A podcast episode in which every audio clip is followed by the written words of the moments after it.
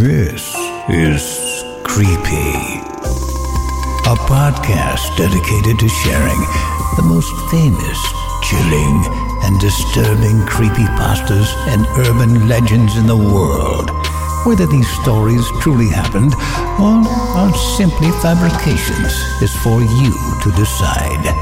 These stories may contain graphic depictions of violence and explicit language. Listener discretion is advised. February 10th, 2001. Scarcely two weeks had gone by, and already we were on our way back out to work in the cave. We admit we've become obsessed with the idea of getting through the passage. That may be a sign of how exciting our lives really are. It's not that we think that there's going to be something great beyond the passage. We just like the idea of being the first humans on the face of the planet to set foot in a virgin part of the cave. Although, if we found a hidden treasure, that would be fine with us. We got a late start and drove part of the way in the dark. When I tell people that I go caving at night, they wonder why. They don't stop to think that it's always night once you're inside the cave. All the way out to Mystery Cave, we talked about new ideas to speed up our work. B also told me he talked to some caver friends of his that came up with an explanation about the rumbling noise. They thought it might be the sound of water deep within the cave, possibly a waterfall. They couldn't really explain why the noise seemed to come and go. To me, it's just one more reason to get through, so we can solve the mystery. This trip, we took B's dog, Whip. She's a Jack Russell Terrier. I was not at all concerned about taking a dog into the cave. We've taken her before. She answers the call of nature before we go in and then waits until we get out again. Also, she's well behaved inside the cave. We simply had to lower her via a custom made harness until she reached the bottom of the main drop. Then she negotiated the rest on her own. She loves to explore, but won't go out of our sight. She doesn't have a light attached to her, so she has to wait for us. Another reason I didn't mind bringing Whip along was because we planned on putting her into the hole and see how far into the passage she would go. That might give us an idea of what was on the other side. We knew that if there was a drop off that we couldn't see, the dog would turn around and come right back to us. We thought we might have to do some work on the hole before even the dog could get through. Despite working in the dark of night, we were able to rig up and get down pretty quickly. We didn't take as many tools as last time. Plus, we left some in the hole so we wouldn't have to haul them out and back in again. I did manage to get two more batteries for the drill for a total of four. Also, a few more masonry drill bits. Even with the dog, we made good time getting down. Then something bizarre happened that I can't quite explain. She was in hog heaven, sniffing and darting about around our feet. She would run from one person to the other as we made our way back to the work site. At the point the cave splits into four passages, the dog seemed to run out of juice. She just stuck right by either B or me. That seemed kinda odd. As we progressed further into the cave, she would only stay by B. She seemed edgy, like she saw something she didn't like. As we approached the short drop off before the hole, she stopped and would only come further after we coaxed her. The hair on her back stood on end. Finally, as we got to within 20 feet of the hole, she began to whimper and hide behind B. Her tail was between her legs and she was cowering down on the ground. Strange. I've seen her square off with dogs twice her size, but now she acted as if Satan himself was lurking in the darkness. I figured there must have been animals that used the cave as a home and Whip smelled their scent. Too bad it upset her because there was no way she was going into the passage. We decided with this new development, the nervous dog, one of us would work while the other stayed with the dog a few feet away from where we normally rested. We got right back into our routine of drilling, hammering, etc. With our extra supply of batteries, we were able to really push hard on the drill and not have to worry about using up the batteries. This did not make our work any easier, but it did speed things up a little bit. Progress was still slow. I really didn't mind though. My journal goes on for a while about the progress we were making. The entire time we worked, Whip did not move. She just laid there on a rope bag, shivering. She would whimper from time to time. One thing I didn't think about at the time was that she would not take her eyes off the hole. We should have been more observant of this intuitive animal. We were on our fourth battery when the second bizarre thing happened to us. B was working. He had just finished drilling the hole and was getting ready to hammer the bull pin when he stopped working and looked into the hole. I was kicking back, almost asleep, and hardly paying attention to B.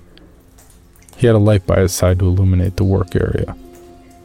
I could see an eerie glow, a puzzled and intense look on his face. He looked over at me and shook his head. I asked him what was up. He said that he swore he'd just heard a strange noise emanating from the hole. He said it sounded like rock sliding on rock, sort of a grinding sound. I assumed his ears were just ringing from the drill. He didn't wear any earplugs this trip.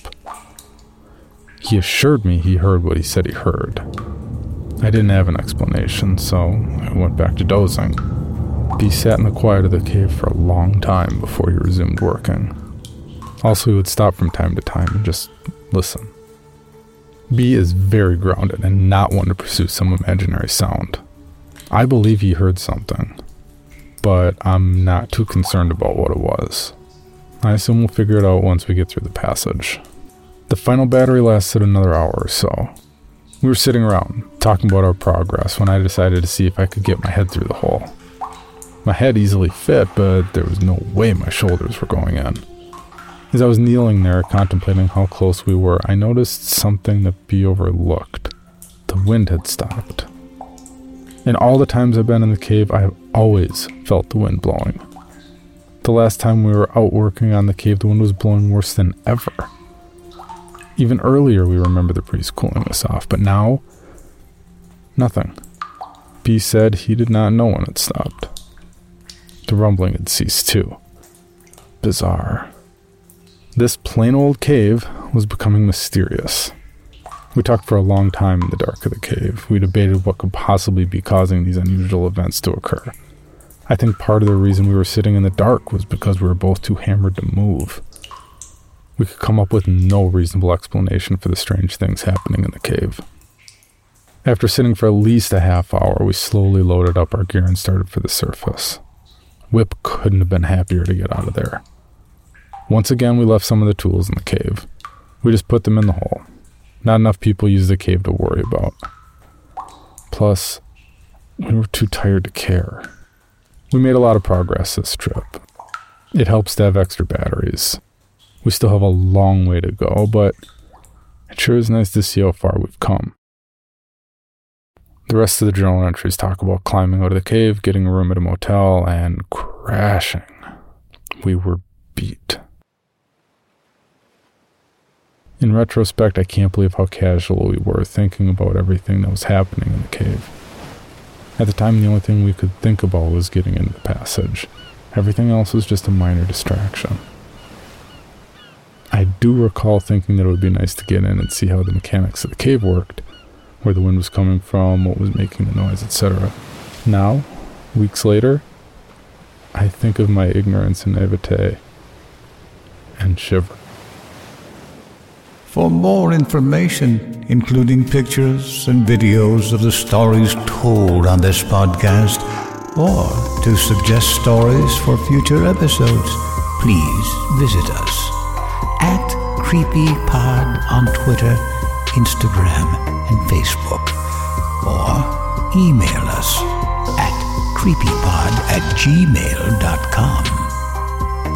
All stories told on this podcast can be found at creepypastawikia.com and are protected by a Creative Commons license. Some rights reserved unless otherwise stated.